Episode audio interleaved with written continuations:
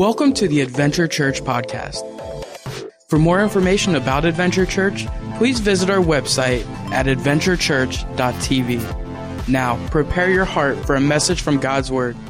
I think today, as we're talking through this message about staying when it's easier to go, is that you really have to change your perspective on how you see conflict and how you see obstacles. That don't just see your obstacle as something that you have to get through, but see your obstacle as an opportunity.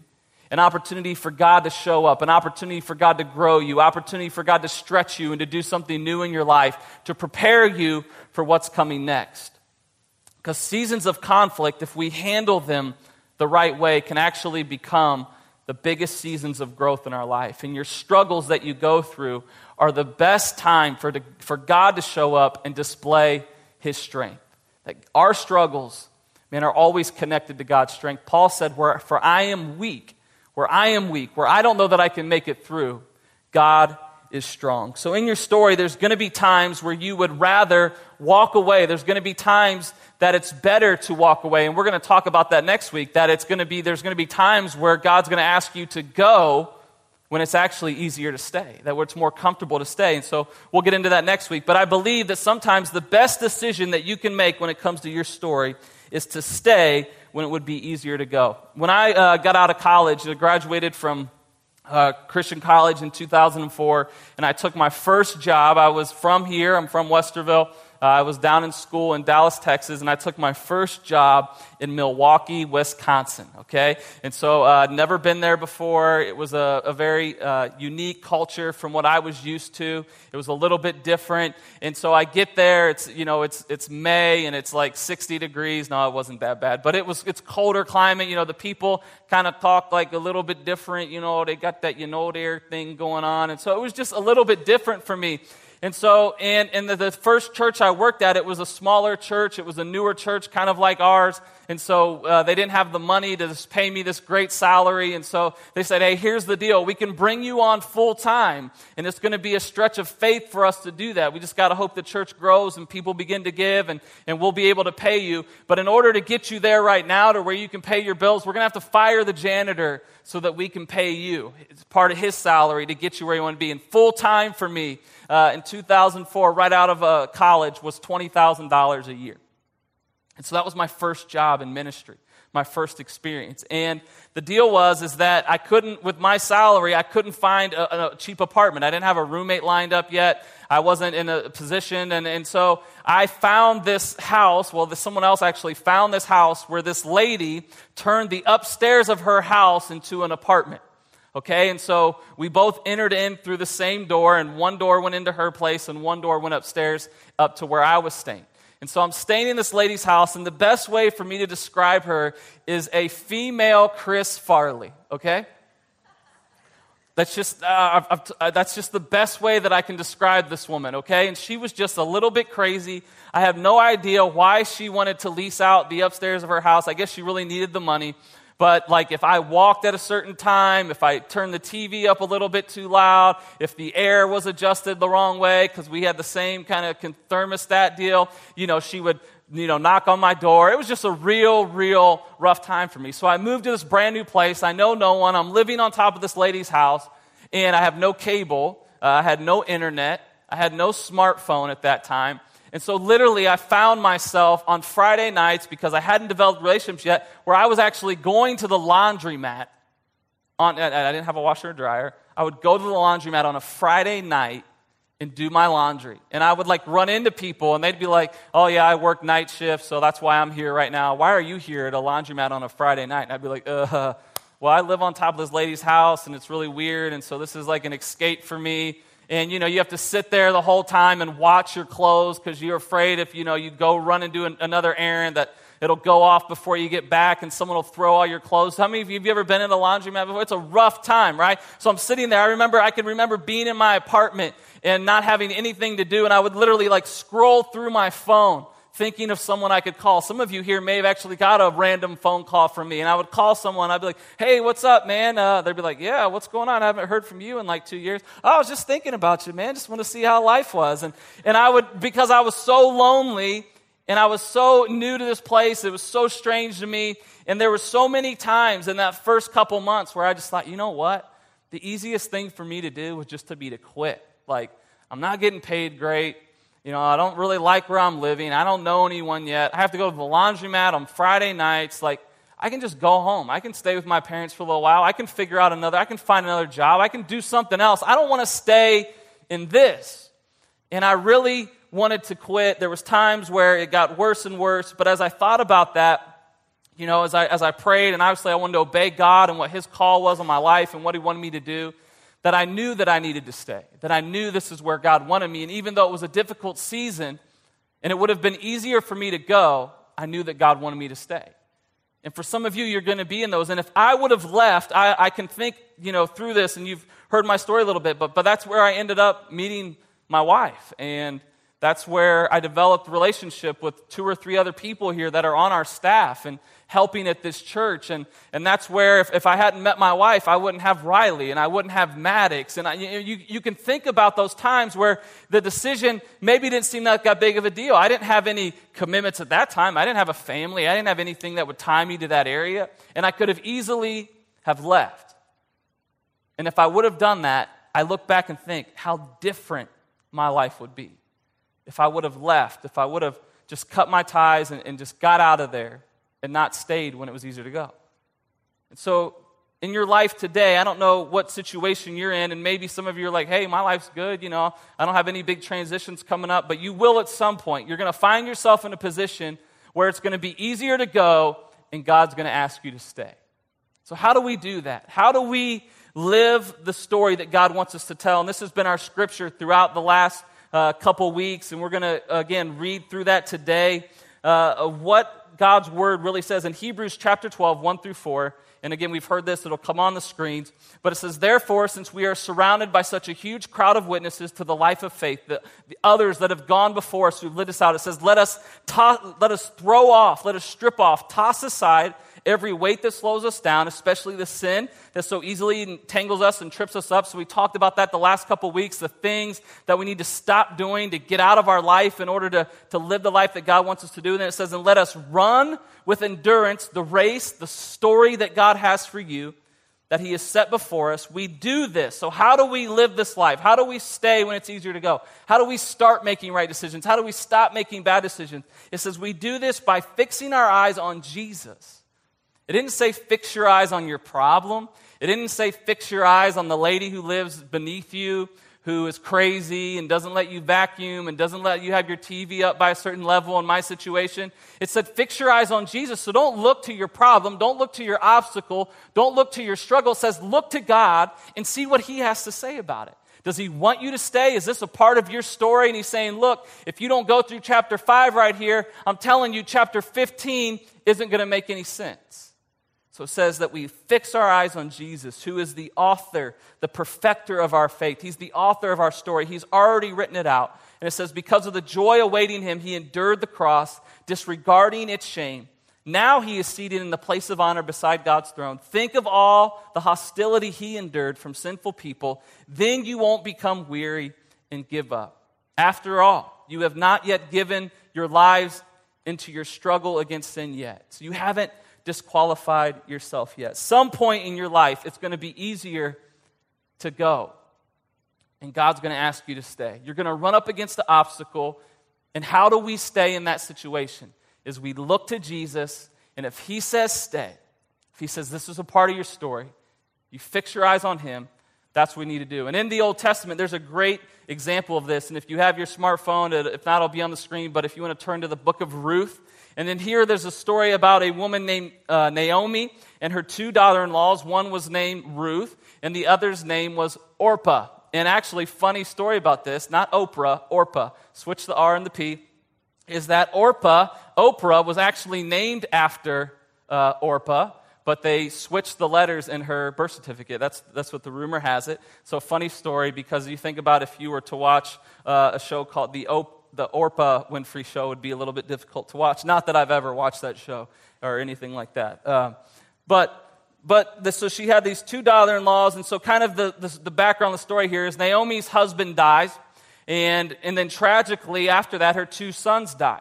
And so her two daughter-in-laws, she's left with Naomi and Ruth, and and or Naomi, Ruth, and Orpah are all without husbands. And in that time, that was a very bad situation because the husband was the sole provider for the family. The women didn't really work in that time. They were dependent upon their husbands to provide for them. So these three women had no one left to take care of them. And so they were actually reduced to like the beggar status, which was below a slave status because slaves actually had owners who would provide things for them. And so they would actually have to go and beg for their food because they had no one to provide it for them. And so Naomi, being a good mother-in-law that she was, she tells her two dollars and all. She said, hey, just pack it in, go back to your own families. Perhaps you'll find some other man that you can marry, someone else who will take care of you and provide for me. I'm too old for that to happen. It's not going to happen for me, so why should we all suffer together? You guys should just go. And so Orpah says, okay, and there's really no shame in it. It was a logical thing to do. Uh, she said, hey, I, I'm going to I'm going to head back home. So she heads back home, but Ruth, on the other hand, decided to stay when it would have been easier to go. And Naomi actually tries to talk her out of it. And this is what Ruth's response was. In, in Ruth chapter one, verses fifteen through eighteen, Ruth says this. She says, look, Naomi said to her, your sister-in-law has gone back to her people and to her gods. You should do the same. But Ruth replied, don't ask me to leave you and turn back. Wherever you go, I will go. Wherever you live, I will live. Your people will be my people, and your God will be my God. Wherever you die, I will die. And I will be, and, I, and there I will be buried. May the Lord punish me severely if I allow anything but death to separate us. When Naomi saw that Ruth was determined to go with her, she said, no more. And so this was, again, a very costly decision for Ruth because she was going to be reduced to beggar status. And so she actually becomes a beggar. And she begins to follow up these workers who were harvesting crops out of the field. And she would go behind them after they did their work and try to pick up any loose grain that she could find to feed her and Naomi. And so she's following these around. That's what they begin to live off. And then this guy named Boaz. Look at your neighbor and say, Boaz. The only reason I had you say Boaz because it's fun to say Boaz, isn't it? Boaz, who was very rich, and he owned the fields that she was picking these scraps in. He takes notice of this girl in the fields, and he asks who she is, and he begins to kind of hear her story a little bit. And he hears Ruth's story, and what he says, he says he tells his workers, he instructs the men to leave him alone because the men would try to take advantage of women in that situ- situation. So he says, hey, men, leave her alone. And then he instructs the women who are working in his fields. He says, I want you to leave extra behind for this woman. Make sure that she gets plenty to eat. Let her do that. So she finds out about this and begins to understand. And you may ask the question, why would this rich landowner help out this poor beggar girl? And the answer is this, is because he had heard her story. And in Ruth chapter two, verse eleven through twelve, it says this. It said, Ruth fell at his feet and thanked him warmly after she found out what he was doing. She says, what have I done to deserve such kindness? I am only a foreigner. Yes, I know, Boaz replied, but I also know about everything you have done for your mother-in-law since the death of your husband. I have heard how you left your father and your mother in your own land to live here among complete strangers. May the Lord, the God of Israel, under whose wings you have come to take refuge, reward you fully for what you have done. So Boaz blessed Ruth, and through a series of unusual events and, and how things worked back then, and I encourage you to read the story on your own, Boaz and Ruth end up getting married together. And he provides for her, and she goes on. And think about this. Out of all the people in the Bible and the stories that we hear, that suddenly this girl who had no future because of her faithful decision to stay when it would have been easier to go becomes one of two women who have actually had a book of the Bible named after her. And if we trace Jesus' lineage, it goes all the way back to Ruth's bloodline. That's pretty incredible. That it was so much easier for her to go, to get out, to go back. She had permission. There was no shame in it. One sister-in-law went. She said, you know what? I'm not going to leave you hanging. Even though it's easier for me to go, I'm going to stay. And because of that, Jesus actually came from her. And because of that, she was blessed. And here's the deal. Ruth didn't stay hoping that God would bless her. She stayed because it was the right thing to do. And because she did the right thing, God blessed her. And we have to get that principle down. And so in light of what God wants you to want. We've been talking about that. What does God want for your life? And we've talked through that over the last couple weeks, that he, he wants you to be in relationship with him. He wants you to walk in his favor. He wants you to be blessed. He wants you to fulfill the purpose he has for your life. And so in light of that, w- what God wants you to want, where does he want you to stay? Today, where does God want you to stay? Where does God want you to stay so you can live the story he wants you to tell? Where does God want you to stay the course when it would be easier to walk away? Uh, when I was in eighth grade, uh, I played basketball at Blendon Middle School in Westerville, and we had a really, really good team. And I played my seventh grade year, and we won the championship for that year. Uh, one of the guys on our team actually went on to play at Michigan State, uh, phenomenal guy. And so in, in our eighth grade year, tragically, during Christmas break, uh, some of you may remember this story. Uh, this was back in like ninety-four. Uh, our, our coach at Blendon Middle School, his name was Chet Smith, was tragically murdered while he was working on a rental property. And so right in the middle, like our season had just kind of started, and, and he was murdered. And so our, our seventh grade coach kind of helped out, and then our, our middle school football coach kind of helped out. And so things on our, our team started to change a lot. And I definitely wasn't the best player on the team, but I felt like I was playing good, that I was going to get opportunities to play and, and to at least come off the bench and to do those kind of things. Well, things on the, cha- on the team began to change. And so I was finding myself getting very frustrated because I was practicing all the time. I was Uh, you know, showing up every day for practice, and then when it would come to the game, there'd be an opportunity for me to get in, and I kind of felt like, hey, this was my opportunity, and I was never getting in. And there was two or three of the other guys on the team that were never getting in, and so I'd played other sports, and this was really the first sport that I wasn't, like, excelling in at, at that time of my life, okay? I, I know I don't fit the typical, you know, look like this stud athlete anymore, but but back in eighth grade, I actually was I was a decent athlete. And so I kind of felt like I deserved a shot to play. And so me and a couple other guys decided, you know what, we're going to quit.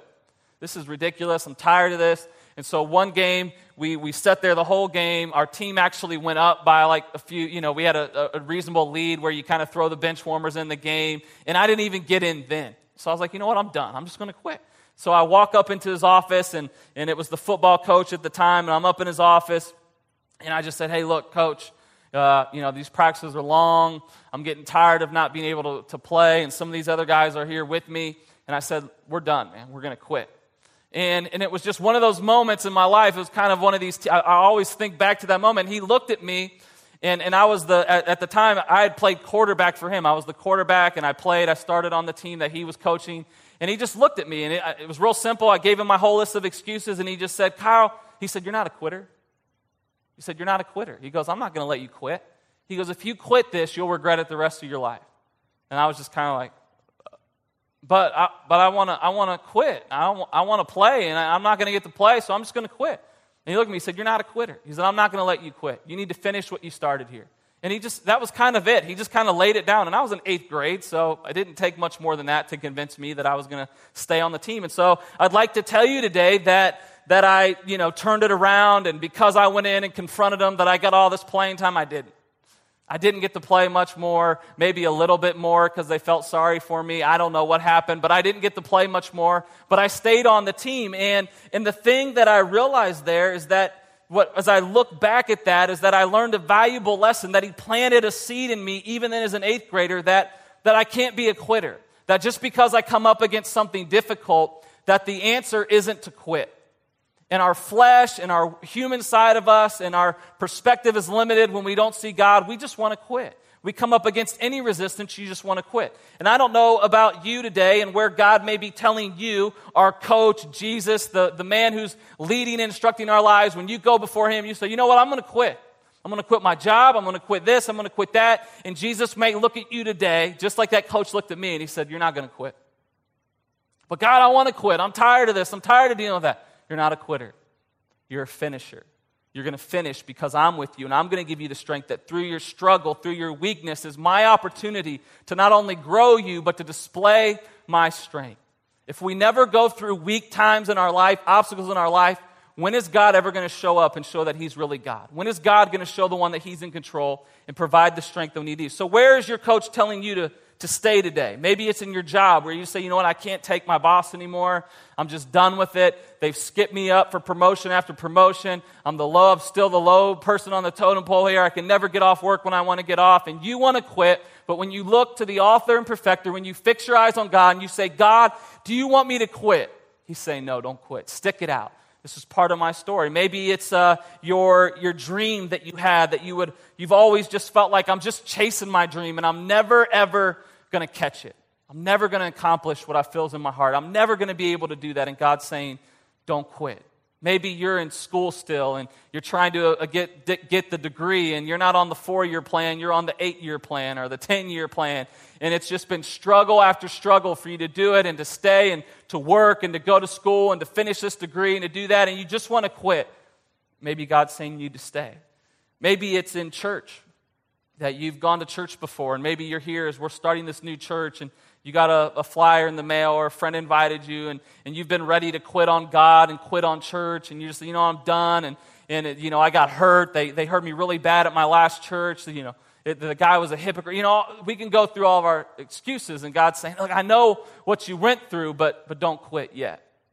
Don't quit yet. Stay in it. Maybe you're mad at God and you've wanted to quit on him and he didn't come through for you, and, and the storm that you're in and the struggle that you're in is, is very real, even in this moment today that you're going, Kyle, I'm in the middle of a storm and I would rather just quit. And God's saying, stay, don't give up, that, that he's going to see you through it, that he loves you, that he has a plan for your life, that, that this is part of your story.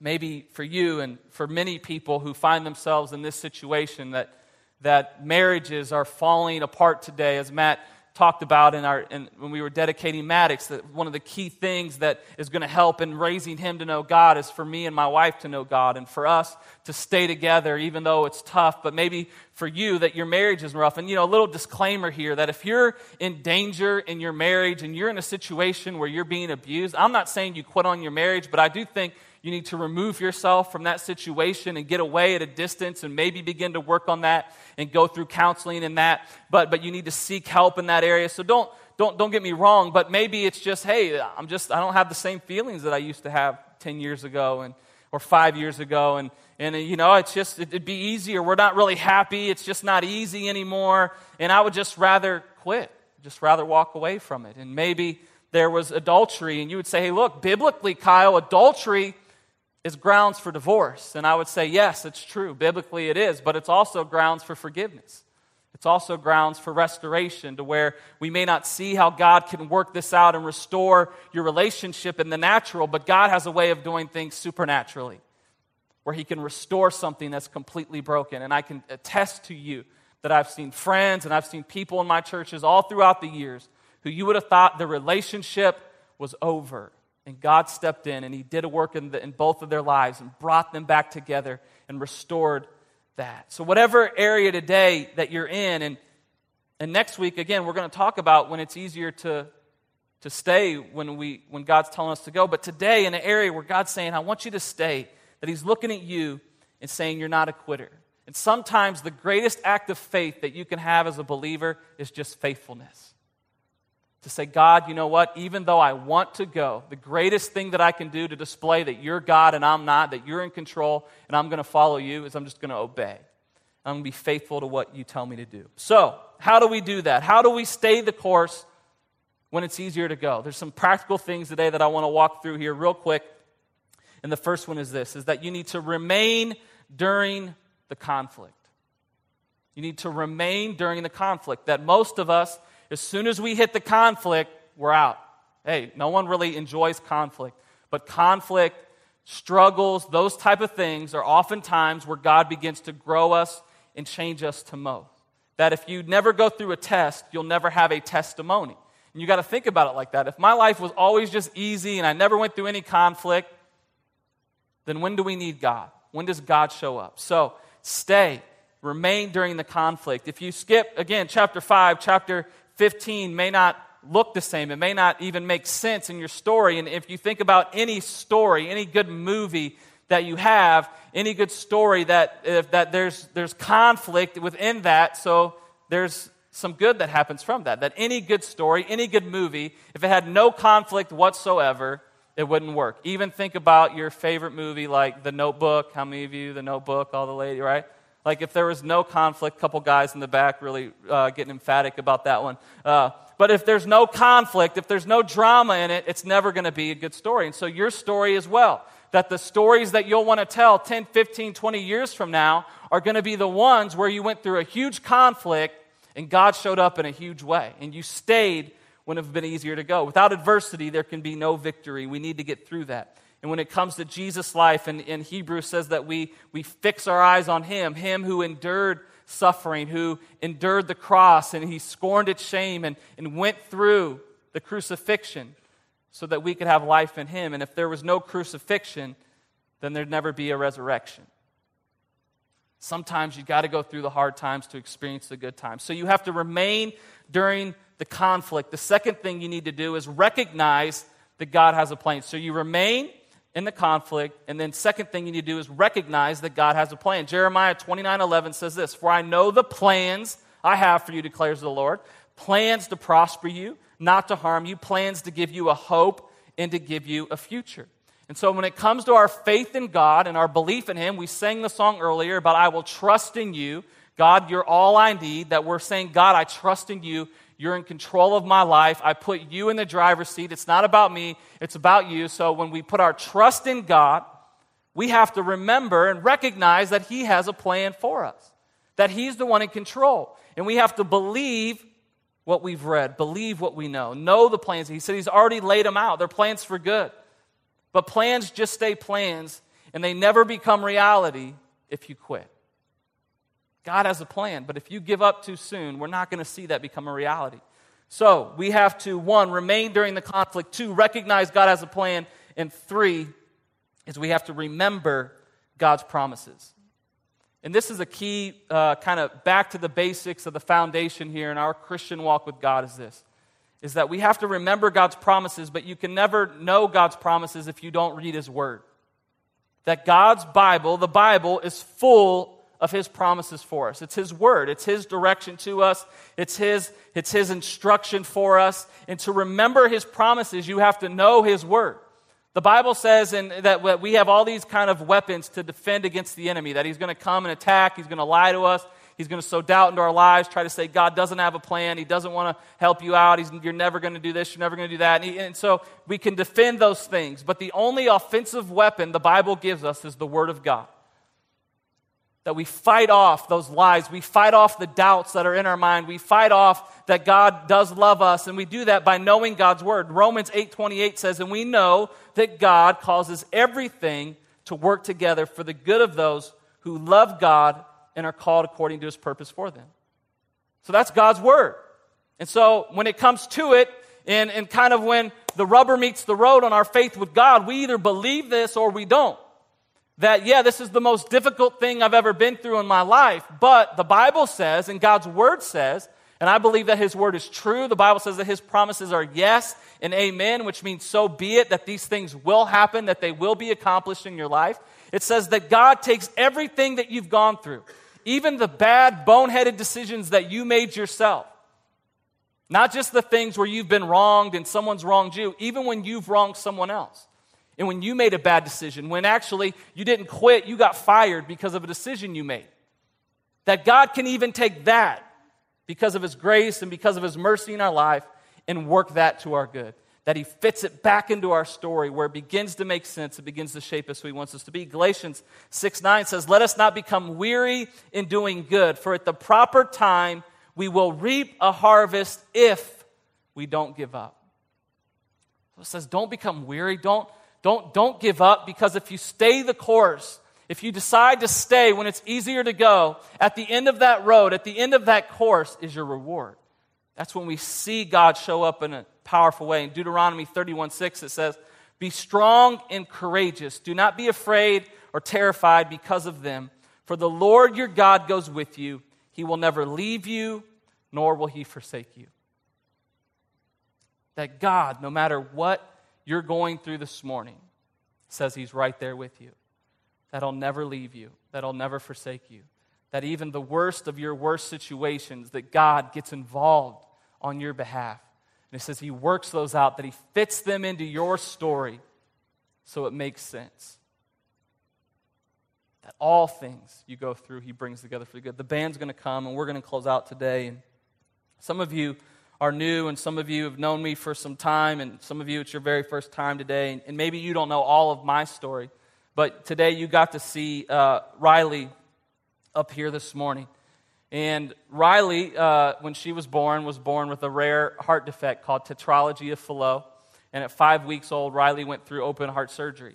And, uh, you know, when we were, we went to the hospital and, and we had the plans all laid out, and I had the car seat waiting in the car. You know, we we we planned it all out, you know, as far as we knew. Everything was healthy, everything was right, everything was going to be just fine with her. But then she was born. It took them seven minutes to get her breathing. Uh, so you're in that moment, and you're just, you know, things are just spinning around. And then they finally get her breathing. They take her to the N I C U, and they, they her levels start to come where they want, and then we find out through just a normal checkup, they heard a murmur, they did a, an, uh, an echo of her heart and found out that she had this rare heart disease.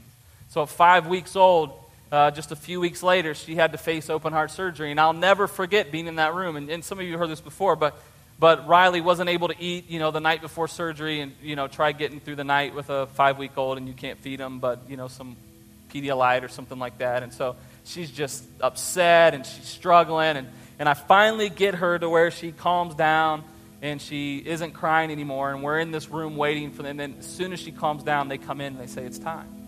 And I can remember in that moment, you know, going, oh my gosh, like I have to hand her over. And they're going to open her up and work on her heart. And, and so we, we did that. And I, I'll never forget the feeling that I had, how I felt immediately. I, I handed her over and And they took her off, and we walked as far as we could go in the hospital to the doors, and then they took her, and then you're ushered into this waiting room. And I can remember just sitting down and crying and going, God, why?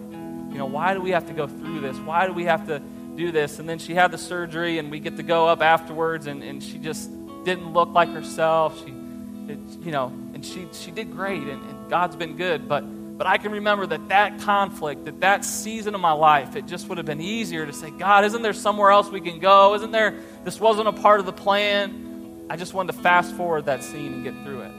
But now, three years removed, as you saw, and I can't even keep her tame anymore. You know, I can't keep her. I can't get her to sit down. And, and God has been good, and she recovered quickly, and, and she has no restrictions on her life, and, and she's doing good. But during that time and that storm, I can remember it being in that hospital and, and, and clinging to Jess and just going, God, please, you know, intervene for our baby, save her, help her recover from this. And, and during that time, I grew the most in my relationship with God and with my relationship with my wife than any other time in our life. Some of you today, you may be in one of those kind of situations where you go, Kyle, you just, it's tough. You know, I don't, I don't know how we're going to pay the bills. I don't know how I'm going to see this through. I, I don't know how it's going to happen, but all I can say today is this, is that if you will fix your eyes on Jesus, who's the author of your story, you see, he gets it. He sees the very beginning to the very end. And, and although we may not see it and have the perspective that he does, he sees it. He knows how he's going to work all this out. He knows how he's going to strengthen you. He knows how he's going to grow you. But if we quit, the Bible says that we won't reap the benefits of that struggle.